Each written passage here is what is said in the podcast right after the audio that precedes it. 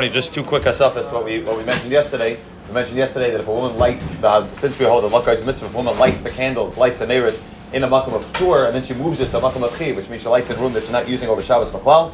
So that's considered a makam tour, and then she moves to the makam. She would not be yitzis. I mentioned yesterday that obviously she has to relight again. However, what I what I uh, what I should have should have said, and I always saw later, is that Shmir Shabbos speaks out on the pasha that the woman herself is able to put out the candles as well, even though she was makabel Shabbos when she lit the candles. Since she lit them in a makam tour, it's considered to be kabbalah Shabbos ketois. And he says the woman herself could go put out the candles and relight them again. She needs to do it. But I said yesterday that the husband has to do it. But Shmir Shabbos says that the woman herself is able to because that's that's kabbalah Shabbos ketois. Also, we mentioned yesterday the lavush that the Mishabur brings down the lavush that the lavush says that one should be makbid even to move from makam chiv to makam chiv, even from one room to another room, one should be makbid because it's not as nicker that it's kavod Shabbos. I saw that that Achronim, some Kohen and other Achronim Peskechubis as well says that one does not need to be makbid bisman since we, since we have light, since we have electricity, since we have the, the lights of the room. So it's obvious that any neiros that are being lit are only being lit for kavod Shabbos. Even if you're going to move them from one room to the, another room, it's obvious you're not moving them in order to be mishtamish with the neiros, and therefore they say that this this chash of the lavush that you don't have to be machmer for, even though the Mishabur says you have to be machmer for. this. since we're electricity, it's very obvious any candles in the house are only being kavod Shabbos. And therefore, as long as you're moving them,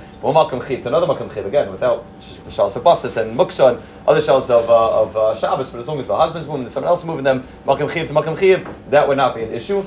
And uh, perhaps it's probably mo- it's most again maybe on sukkahs when, when somebody wants to move the candles from the sukkah inside the house. That's the case. Mishnah says one should be a makbet al not to move the sukkah, not to move the candles. You light you should light makom suda, which is in the sukkah. And let's say at night you want to move them inside the house. If people are inside the house, still considered to be makam chi. People are people are utilizing the house even on sukkahs. If you want to move them inside, you're nervous it's going to rain. You're nervous it's going to, it's going to burn down the sukkah. You want to move them inside. So the Mishnah says one should be makbet not to do it. But once you have this svara that if you have electricity, so it's very obvious that the candles being lit with Shabbos, then you'd be able to move them in. Aside from that, aside from that. Nissim Karelitz writes in Chut Shani that even if even if the even if the shal about moving makam chiv to makam chiv would only be a shal to move all the candles, as long as you leave one, or some place can say two candles, as long as you leave at least one candle, and that, that the bracha would be chal on that one. Like we mentioned last month, all you need is one candle to be lit. Therefore, he says that you can move all the candles out of the sukkah, and you can just leave one candle, and that way, even if you want to have the das lavush, you can the das lavush as well.